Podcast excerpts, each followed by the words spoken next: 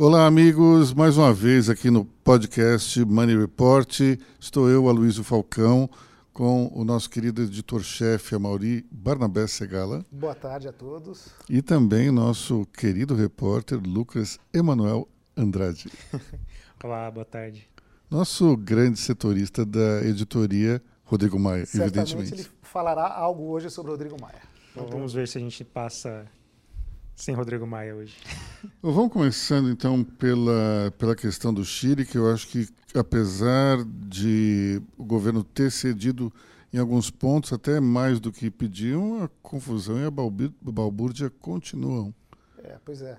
Hoje à tarde, agora em instantes, né, o Congresso precisou ser evacuado porque manifestantes tentaram invadir o Congresso. Agora, essa questão do Chile, a Luiz, acho que a gente precisa analisar, sustentar os argumentos com dados, com informações. Então você compara, basta fazer uma comparação simples entre a performance do Chile nos últimos anos, performance financeira e indicadores sociais, e compará-las com o Brasil, é uma covardia. O Chile ganha em todos os aspectos. Uh, o Chile ganha em renda per capita, em, em, dívida em relação ao PIB. O Chile ganha em, em indicadores sociais, uh, tem menor mortalidade infantil. E, as, e, especialmente os partidos de esquerda ali, as pessoas tentam trazer uma discussão ideológica para esse, esses acontecimentos que eu acho que é inapropriada. Eu gosto bastante de, de comparar o que está acontecendo com o Chile é, em relação ao momento que o Brasil viveu em 2013, durante o governo Dilma. Se a gente pensar bem, em 2013 não tinha exatamente um grande motivo para se protestar. Nós vimos de uma economia que tinha crescido pouco em 2012, cresceu apenas 0,9%, mas o país estava no meio de um momento de crescimento, tanto é que aquele ano fechou com 2,3% alta do PIB. Mas eh, quando você, eu lembro exatamente que nos protestos não havia uma linha condutora, não existia uh, alguma coisa, alguma bandeira que levasse todo mundo para a rua. Lembro, evidentemente, do motivo que foi o mesmo do Chile, que era o aumento de passagem de ônibus.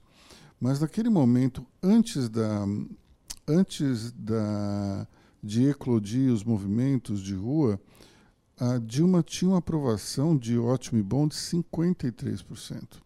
Apenas 9% da população eh, condenava, condenava o mercado, o, a atuação dela com ruim, péssimo. 9%. Ou seja, não havia exatamente um, um motivo para uma grande convulsão.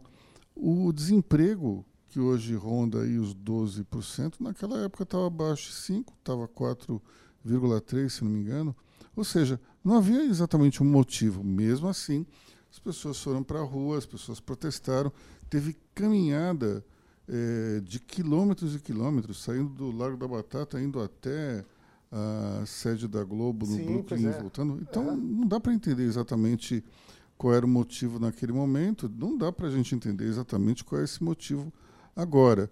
Eu tenho a impressão que a nova geração tem uma certa irritabilidade com algumas questões e não tem a paciência que talvez a, a minha geração da Mauri tenha. Assim, Certamente. a questão de um mandato de quatro anos é quatro anos, tem que esperar. É democracia, são as regras. Mas me parece que esse pessoal mais novo no Chile, no Brasil, tem uma certa gana de tentar resolver tudo ao mesmo tempo e protestar. E, só que eu acho que existem micro-razões de protestos, não tem exatamente uma linha condutora. A gente até entrevistou o economista-chefe do BTG no Chile, Falou exatamente isso. ele falou isso também, né? Falou isso que ele não enxerga uma razão específica para os protestos. Ele disse até hoje eu não encontrei uma razão razoável para as pessoas irem às ruas protestar.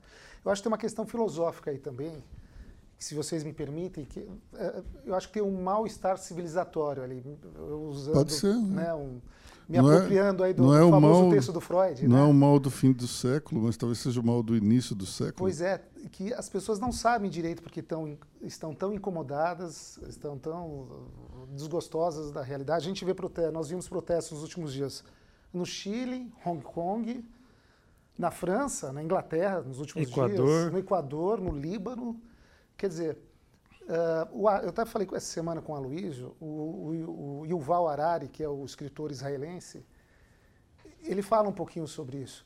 A gente está vivendo uma era em que as pessoas não conseguem, numa era de alto desenvolvimento tecnológico, as pessoas, elas, o vazio, a sensação de vazio fica maior. Ele tem essa percepção. É interessante isso combinado talvez com o desconhecimento, o medo do desconhecido é muito grande. E a gente está à beira de grandes transformações. Já se mudou muita coisa, mas quando a gente pensa que é, vai haver a introdução do 5G, com os computadores quânticos, tudo vai mudar. O computador quântico, não sei se vocês leram essa semana, é, a ele foi dado uma, uma tarefa que era um problema cuja solução num supercomputador não é nem um PC comum que a gente usa. Um supercomputador demoraria, demoraria mais de 10 anos para resolver.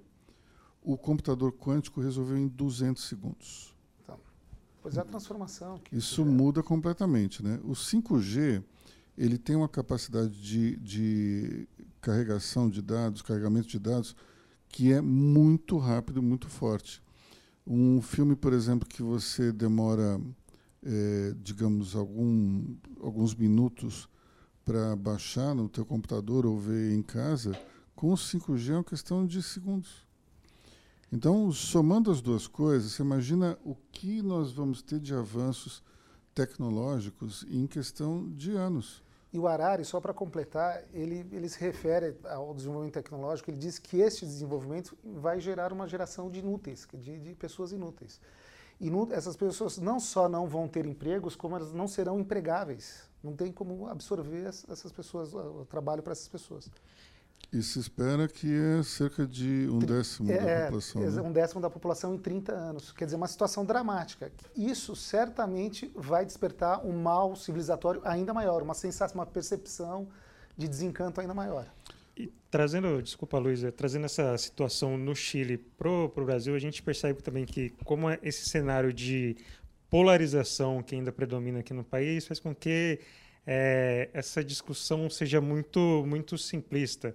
É, se discutiu muito, se falou muito que a, a Previdência no Chile é, é, a mesma do Paulo Guedes, que o Paulo Guedes repetiu o que foi feito no Chile, está repetindo aqui. Então, assim, é uma discussão muito rasa que, na verdade, é feita só para gerar polêmica e tumultuar a discussão.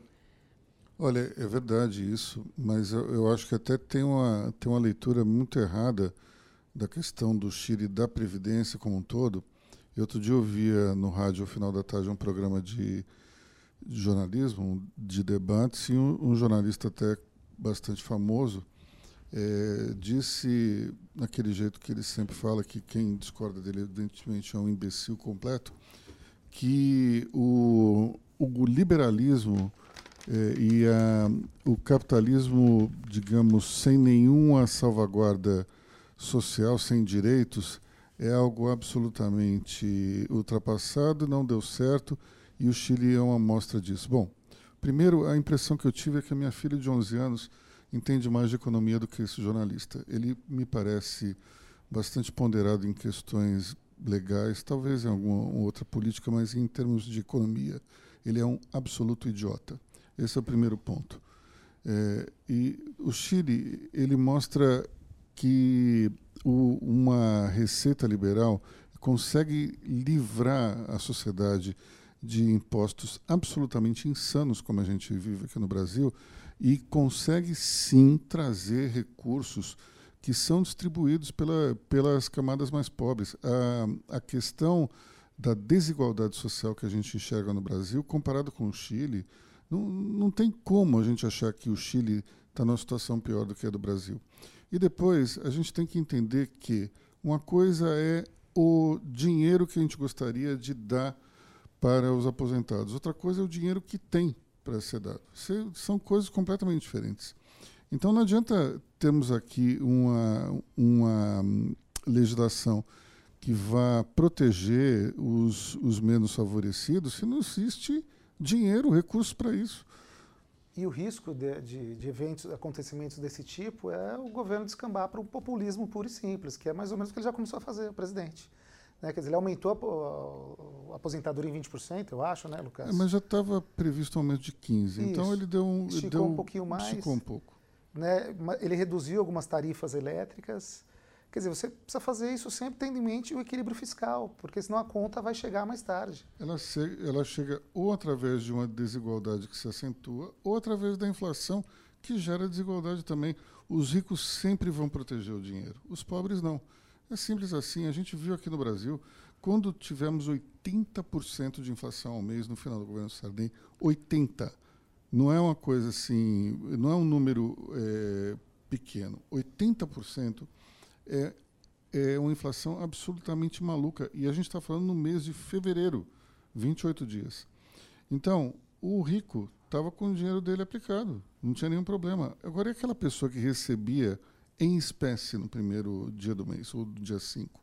O que essa pessoa fazia? Ela ficava 80% mais pobre no final do mês. Exatamente. Então, isso é. provocava uma desigualdade social claro. astronômica. Agora, quando a gente vai contra as leis da economia e acha que o, a, a Casa da Moeda existe para imprimir dinheiro sem responsabilidade, acontece esse tipo de situação. Por isso é que é, no Chile as pessoas foram de, tocaram acho que a economia de uma maneira inteligente e também gostaria de fazer um adendo que não é por conta do Pinochet boa parte dessas receitas liberais foram tomadas é, do final da ditadura chilena para cá, inclusive até por, por, governos de esquerda.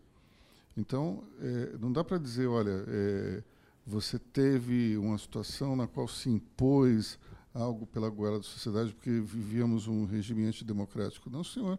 A, a questão da, da, da, privatização dos fundos de pensão foi feito no governo civil, não foi feito no governo militar. Então é uma coisa que é benéfica no final das contas para a sociedade, só que a gente fica pensando, pô, mas antes você ganhava mais. É, realmente, só que tava, a Previdência estava quebrada. E ninguém consegue enxergar isso. O Amauri falou de populismo, a gente precisa lembrar também que após os protestos de 2013 no Brasil, o Brasil depois entrou numa crise profunda, né, que está conseguindo sair agora. Exatamente, porque naquele momento se estava utilizando recurso público para tentar dar uma mexida na economia, né? Crédito é muito livre, é até meio irresponsável para tentar turbinar a economia utilizando recursos e pedaladas para poder driblar a lei da responsabilidade fiscal. E a gente entrou num déficit público que somente agora que a gente está começando a se livrar, mesmo assim os números estão bem negativos ainda. Sim. E, e, vocês lembram o que aconteceu com o PIB brasileiro, né? A gente teve quase 7% de encolhimento em dois anos. 7% em dois anos é, é equivalente ao plano Collor. Pois é. Vejam como o Brasil empobreceu. Né? Para quem não se lembra do plano Collor, e muita gente acho que não se lembra, Lucas, quantos anos você tinha no plano Collor? É, devia ter pouco menos de 10, uns 7 anos. Você não lembra do que aconteceu naquela época? Vamos supor, você é uma criancinha de 7 anos. O que, que você lembra do plano Collor? Hum, nada. Então, depois, evidentemente, você leu a respeito e tal. Mas o fato é, é que o, o, presidente Collor, através da sua ministra da, da Economia, Zélia Cardoso de Mello, Zélia, Zélia. Zélia Cardoso de Mello, simplesmente fez um confisco de todo o dinheiro da população e deu 50 mil para todo mundo. E a partir daí, as pessoas, é, foi uma espécie de hiperinflação de laboratório. É como se a moeda não valesse mais nada e daí todo mundo ficou com dinheiro congelado durante quantos anos, Maurício, você lembra? Não lembro mais. Dois Isso anos? até recentemente anos, começou. Ou talvez um pouco menos, dois anos. É. Acho que foi menos dois anos. Mas enfim, aí é. as pessoas tinham que se virar com 50 mil, aquela coisa, aí foi um acertou daqui, outro dali, e começou aí, andou. Mas logo depois a inflação voltou, deu, enfim. Aí teve o Collor 2, Sim, uma é sucessão de, de maluquices. Feia. Né? E outro dia ali uma imbecilidade também, é, na qual o autor dizia, que, do, do artigo dizia que grande problema da economia chilena, porque só se adotam é, é, ações ortodoxas e que já era hora de se ter coragem de, de tomar medidas heterodoxas. Eu acho que ao longo dos anos 80 e 90, os países da América Latina fizeram tanta bobagem utilizando medidas heterodoxas que é, é um contrassenso você achar que, que é um momento de se lançar mão de alguma feitiçaria econômica. É, é interessante, isso parece dor de parto, né? A mulher tem a, dor, tem a dor de parto, fica traumatizada e depois ela esquece e, e quer, ter outro, quer, ter, quer ter outro filho. Uhum. É a mesma coisa, parece que a gente ficou traumatizado, viu que o, o grande problema, todos os efeitos colaterais do, de medidas heterodoxas, agora as pessoas começam a falar: não, mas não era o caso da gente criar alguma coisa diferente. Não dá certo, já foi mais do que provado. Claro. Bom, é, falando de questões heterodoxas, nós temos uma briga no PSL que está ganhando inesgotável, cada né? vez maiores. Pelo amor de Deus, não acaba isso aí, Lucas. Não tem. É... Acho que o que tem de o cenário pode mudar, né, até o final do podcast, né, a gente nunca sabe, mas o que estava em discussão aí era a indicação do Eduardo Bolsonaro para a embaixada nos Estados Unidos, isso já foi descartado, ele assumiu a, é, a liderança do partido na Câmara, mas também isso parece que não é certeza, que já estão é, mobilizando uma nova lista para destituir ele, entrar um terceiro nome. Então, assim, essa briga ainda, ainda promete, ainda vai dar pano para manga aí. Bom, a gente não tem mais com que se preocupar em relação à reforma da Previdência, mas a agenda de 2020 é uma agenda muito ambiciosa se tem ali uma série de, de questões importantíssimas que têm que ser discutidas e uma delas é a reforma tributária. tributária. Não sei se vai ser aprovada ainda em 2020, mas a questão é que com essa balbúrdia em torno do partido de o principal partido de sustentação do governo, acho difícil se aprovar qualquer coisa. Primeiro tem que resolver é, a base para depois tentar se votar qualquer coisa, né? Na minha avaliação, acho que assim, a pauta econômica tem até uma tendência de andar com mais tranquilidade, ser discutida. Agora tem a chamada é, pauta de costumes que atende ao eleitorado do, do presidente Bolsonaro. Essa eu acho que pode ser um pouco mais complicada de andar no Congresso. Eu tenho minhas dúvidas até em relação à pauta econômica. Talvez por conta do presidente da Câmara, Rodrigo Maia, evidentemente que você tem uma condução muito mais no, no, no, chamado fast track das coisas que são importantes. Eu acho que o presidente da Câmara está muito empenhado e engajado nessa agenda positiva. O problema que eu vejo é justamente o núcleo antigovernista que se criou dentro do partido do governo. E a gente tem que lembrar o seguinte: até agora não existia oposição. O PT e o PSOL não fizeram absolutamente Acho que ainda nada. não existe, é, né? A oposição é dentro do, a oposição dentro do PSL. Pois é. Agora vamos lá. A gente tem um núcleo importante de pessoas que até outro dia era, mandavam no partido. Aí de repente foram destituídas, foram, digamos, para uma oposição interna essas pessoas podem fazer um dano ainda maior do que uma oposição propriamente dita como o PT ou o PSOL. É, basta a gente lembrar que os, os partidos eles podem é, criar mecanismos nos quais as votações elas podem ser atrasadas, elas podem ser emperradas. Isso tudo gera problemas seríssimos. E tem uma questão nessa disputa, nessa briga do PSL, e que todo mundo parece que sabe alguma coisa do outro. O próprio ex-líder, né, o delegado Valdir, falou que ia implodir o governo. É, um outro deputado fala que sabe coisas. Então, assim, a gente não sabe quem está blefando, quem realmente tem alguma coisa, e fica esse clima de intriga ainda mais. Olha, eu acho sinceramente que ninguém sabe exatamente de nada, porque se formaram dois grupos. Claramente era o grupo do Bivar, o grupo do presidente, e você tinha algumas pessoas no meio. Mas dá para ver que ninguém sabe nada do, do outro. Então, acho que é um blefe é, meio que, que muito forte. Você vê até as matérias que saem a respeito disso, tem, tem muito detalhe. Nada, tem. Então, Eu tenho a impressão que é mais um blefe, é um fogo cruzado do que qualquer outra coisa. Essa, essa semana até acho que comentei com o Amauri sobre o ex-presidente da Câmara, Eduardo Cunha. O Cunha, ele saiu do. Quando ele chegou a ser preso, ou até antes, falou que ele tinha elementos para implodir a República, para entregar todo mundo, e, e até hoje Eduardo Cunha não apresentou nada, não tem nenhuma denúncia dele, nada que ele pudesse, é, que ele pudesse falar, que pudesse comprometer alguém. Isso que ele ocupou uma posição muito importante e ele saiu prometendo que ia derrubar todo mundo. É, curiosamente, a gente teve uma, uma, eleição que, de uma certa forma, mudou um pouco o cenário. Né? A república que ele poderia derrubar, talvez os políticos que ele pudesse, de alguma maneira, comprometer, perderam o mandato. Mais da metade do Senado foi embora, uma boa parte da Câmara também. E eu acho que entre eles vários políticos que estavam de alguma maneira é, com algum tipo de rabo preso em relação ao Eduardo Cunha.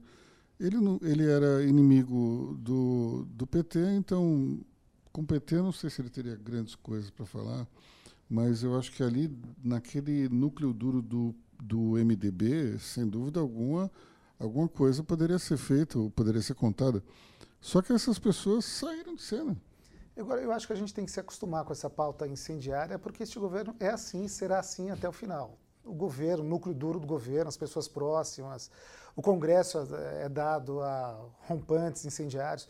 Hoje mesmo, o guru de muitas pessoas ligadas ao, ao presidente pediu a proibição dos partidos de esquerda, o Olavo de Carvalho, né? que é uma insanidade. Uma democracia você precisa ter claro, é ideias é democracia é assim representativa. Você tem é, tem aquela frase que muita gente atribui ao Churchill, que diz que se você tem 18 anos e, e, e você é de esquerda, significa que você tem um coração, mas se eu chegar aos 58 anos e você continua de esquerda, isso significa que você não tem um cérebro, né? É uma frase jocosa do que é atribuída ao Churchill.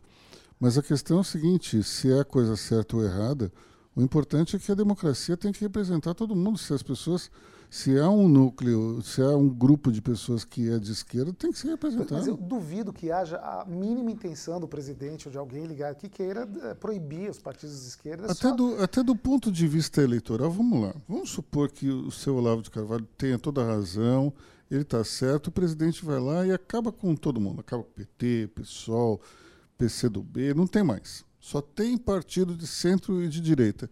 Isso para o presidente é bom ou é ruim? Eu Isso é acho é que é péssimo. ruim. É, claro. É péssimo. É, ele precisa ter. Só fazendo uma brincadeira aqui, o próprio partido do presidente está rachado, né? Então acho que pode ser pior ainda para ele, que ele vai ter uma oposição mais feroz aí. Pois é, mas enfim. Falando em oposição e falando em, em Olavo de Carvalho, eu queria levar dois assuntos aqui para nossa mesa. O primeiro é que, com a saída de Eduardo Bolsonaro da disputa pela, pela Embaixada de Washington, o nome mais forte que surge é de Nelson Foster, Foster. que é também discípulo de Olavo de Carvalho. Então nós, nós tiramos, saiu um olavista da frente e entrou outro olavista. E eu acho que é um olavista maior, de quatro costados, olha, até mais radical do que mais o Mais radical e talvez com mais preparo até Sim. porque sabe o que está fazendo. Sabe tá fazendo, é um diplomata de carreira Sim, e tal. Exato. O que me preocupa é termos em, em Washington uma pessoa que é adepta das teorias da conspiração. Já temos o chanceler com esse perfil. Vamos ter um embaixador no país mais importante do mundo com esse, com esse mesmo estilo. Acho complicado e perigoso. Por outro lado, essa semana houve, para mim, uma notícia fabulosa que eh, justamente eh, o presidente Bolsonaro dizendo que considerava a China, a China um país capitalista. Não vamos, talvez, entrar nessa discussão, eu não concordo exatamente com o presidente, mas o fato é que o presidente está olhando para a China como a China deve ser observada. Um parceiro fundamental. O maior parceiro comercial e potencial que nós temos. É isso mesmo. Se palmas para o presidente. Claro. Ele está vendo a China do jeito que ela precisa ser enxergada. Pois é, essa visita à China já está rendendo frutos. Né? Hoje, ontem, uh, o presidente anunciou um investimento de uma empresa chinesa em, em plantas de açúcar e etanol no Brasil, um investimento de 2 bi. É só pequena, um pequeno exemplo de como um relacionamento próximo com a China é importante.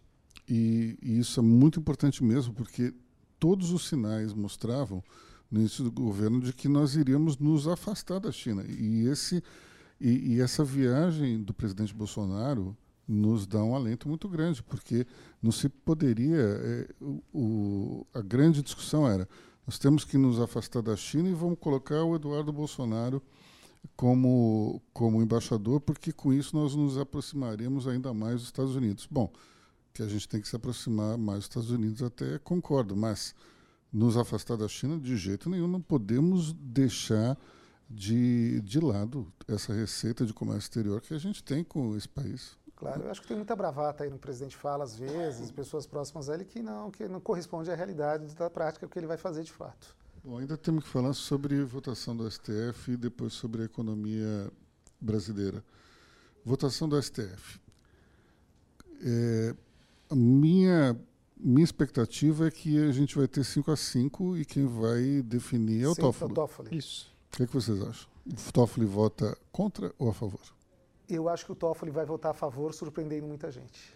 Eu a favor, a, a favor da prisão, da, prisão, da prisão em segunda instância. Ou seja, vamos ter uma situação na qual Lula e os outros presos da Lava Jato continuam na cadeia Exato, e Toffoli se alinhando a esse grupo. exato. Eu acho que a, a- a suspensão do, do- Serão duas da- semanas até a Duas conclusão do julgamento. E semana que vem não tem, não tem sessão, Uhum. certo? Sim. Só no dia 6 ou dia 7 de Seis ou novembro. sete. Quer dizer, o Toffoli vai ter duas semanas para amadurecer o voto. Eu, particularmente, acho que pode acontecer dois cenários. Um é esse que você sugeriu.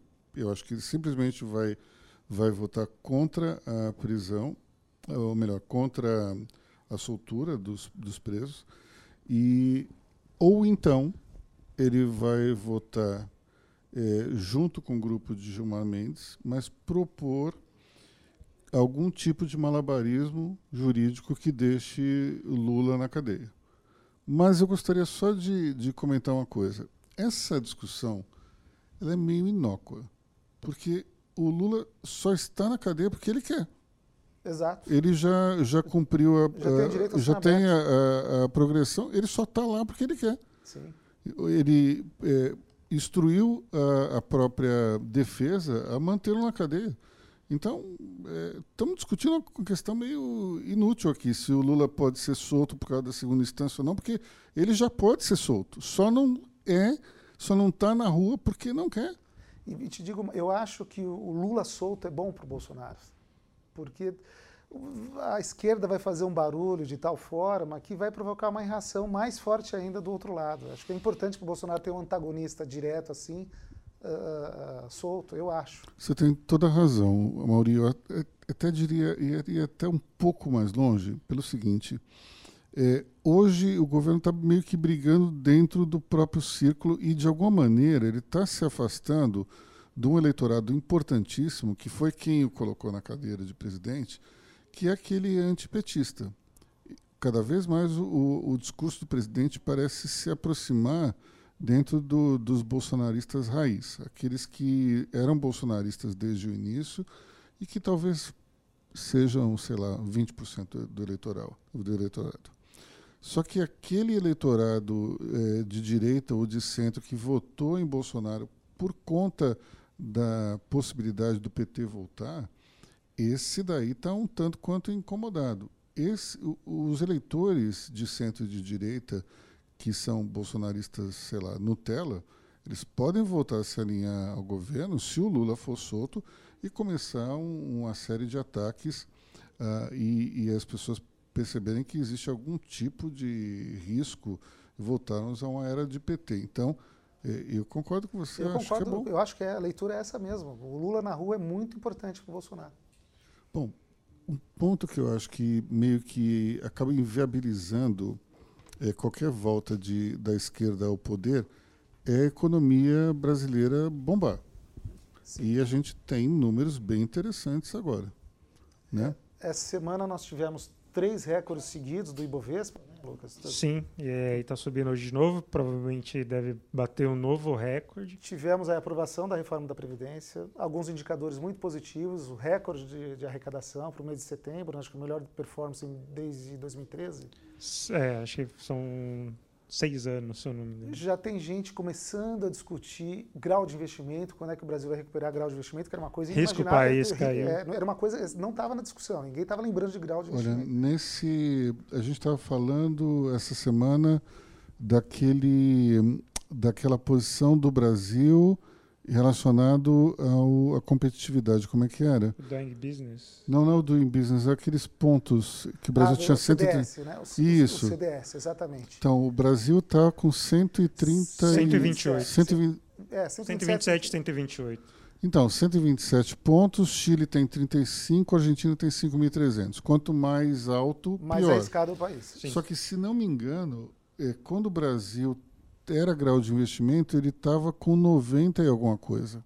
Então, Ou seja, estamos chegando mais perto do grau de investimento mesmo. e não tinha essa discussão. Essa discussão surgiu esta semana. Começa- O mercado começou a falar aqui ali, ah, quando é que vem o grau de investimento? A questão não é mais quando vir, não é se virar, é quando virá. Um ponto importante também é que o mercado financeiro eh, comenta sempre que, entre ano e sai ano, a gente tem uma situação na qual a previsão de crescimento nunca se concretiza.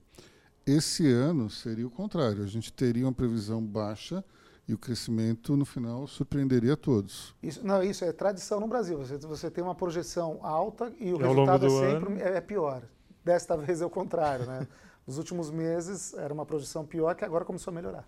Hoje de manhã eu conversei com o Flávio Rocha, ele me deu um dado muito interessante. Ele falou o seguinte: é, a economia, de uma certa forma, o, o dado, o dado final, ele está muito travado por conta do PIB do governo. O PIB do governo está em queda. A gente estima aí talvez entre 1,5 e 1,6, mas é o PIB do governo. O governo está investindo, o governo está segurando tudo e, portanto, quando o impacto que, que essa, esse, essa situação ruim do governo gera na economia é jogar a performance do PIB em 1,5 para baixo. Só que o PIB privado ele já deve ter ultrapassado um crescimento de 2,5, que é muita coisa. Se você tem 2,5 no mínimo de, de crescimento e o governo segurando 1,5, a gente tem 1% Garantido. garantido ao final do ano, que é um pouco acima do previsto, que é 0,9, não é isso? Isso, é, acho que 0,80. Mas o, o Flávio Rocha diz que todos os indicadores do IDV apontam um crescimento muito forte em, em outubro e uma previsão para novembro ainda mais alta. Bom, dezembro tradicionalmente é um mês de comércio forte também, então pode ser que a gente chegue ao final do ano com mais do que 1% de crescimento do PIB. Acho extremamente factível. Que é algo fantástico. Essa semana também a gente teve para completar notícias positivas aí o melhor balanço da Petrobras em muito tempo, né? Isso. Ela eh, conseguiu compensar com o aumento da produção a queda do preço do petróleo, que é uma coisa, que é algo exemplar, né? Que isso é gestão. Gestão total. é, é, e além do mais, você já passou o pior, que foi o ressarcimento da- das multas, dos problemas da Lava Jato, tudo isso já ficou Já para virou trás. essa página, sem dúvida. Ou seja, nós temos uma situação na qual, é, se a Petrobras fosse privatizada agora, geraria um caixa gigantesco. Gigantesco, para o governo. porque teria saído de uma situação de falta de governança para total governança e ainda mais uma gestão que está trazendo resultados. Pois é. É isso. Só que, infelizmente, ela não será Não privatizada. será, não Não será. será. Certamente não. Alguma coisa para semana que vem? Eu acho que Tem eleição na Argentina domingo, né? tem eleição na Argentina. Depois de amanhã. Mas essa aí, Isso já- favas já contadas. favas contadas, total. Não essa aí já foi. Você- Porque o Fernandes chapa vai... peronista já levou, né? Mas eu acho que tem um detalhe importante nessa eleição, que é o seguinte: quanto maior for a votação de Fernandes, mais cacife ele terá para não fazer aquilo que Cristina Kirchner quer. Quanto mais eh, ele tiver, quanto ma- mais acachapante for a vitória dele, mais independente ele se sentirá da vice-presidente, que é o grande problema e a grande incógnita. Agora, será que em função dessa vitória o presidente Bolsonaro vai implodir o, o Mercosul? Vai criar um Brexit? Grande, grande questão. A gente tem que ver a partir da próxima semana, né? Como vai ser o comportamento do presidente Bolsonaro. A gente está elogiando a passagem dele pela Ásia, principalmente pela China, então a gente tem que saber é, quando ele estiver de volta aqui para o Brasil, como ele vai avaliar essa eleição na, na Argentina. A Argentina é um importante parceiro comercial do Brasil. Então. Já foi mais também, né? Nos Sim. últimos dois anos perdeu bastante. Mas olha, eu falo para vocês, eu desconfio que o Bolsonaro terá maturidade para manter um bom relacionamento com a Argentina. Desconfio. Eu acho que teve muita bravata no meio do caminho, como ele já mostrou esses, esses dez meses de governo. É, um importante executivo da indústria brasileira, que é argentino, me disse que Fernandes não é um peronista tradicional. É uma pessoa extremamente sensata, que sabe que não pode é, descuidar das contas públicas e que depende, a economia argentina depende de uma boa parceria com o Brasil. Então, na visão desse executivo, Fernandes vai tentar uma ponte direta com o Bolsonaro, apesar das bravatas aí recentes. O que é bom para todo mundo, para os dois Sem países. Dúvida claro. Mais alguma coisa, pessoal? Acho que é isso. Acho que, é isso. já gastamos demais o tempo do nosso ouvinte, né? então tá. Bom, eu queria agradecer então a audiência de todos, a paciência de nos ouvir tantos minutos e siga a Money Report em todas as nossas eh, as nossas redes sociais, que são quais, Lucas? Twitter, Facebook, Instagram, LinkedIn, além do próprio Spotify, SoundCloud, nosso próprio site, né, moneyreport.com.br. Nossa página no YouTube também. Nossa página no YouTube. Tá vendo só? Nós somos literalmente multimídia, né? Exatamente. Então é isso aí. Meus caros amigos, então, muito obrigado pela audiência. Até a próxima. Tchau, tchau. Tchau, tchau.